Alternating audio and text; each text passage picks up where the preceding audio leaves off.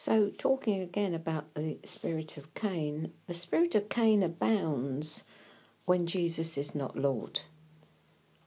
When Jesus is only Saviour, the spirit of Cain is alive and well.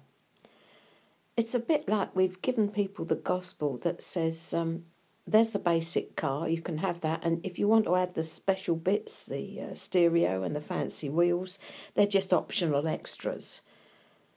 And what the optional extra is, is the Lordship. The early disciples never had that, you know.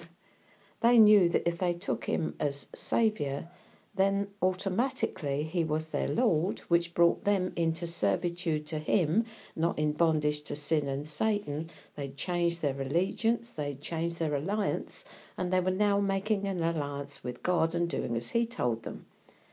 But because of this genetic engineering that we've done with the good seed, uh, allowing people to think they can come in just believe on the Lord Jesus, that's enough. You don't have to reckon that you're a sinner at all. We don't talk about those things, they're too unpleasant. So he's no longer Lord. So the government is still ours.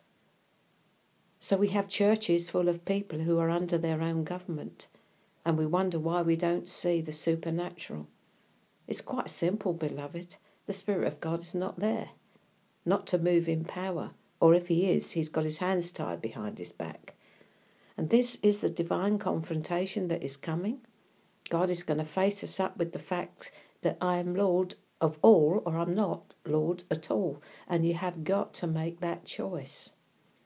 No more genetic engineering, please, folks, because I'm coming soon for my bride.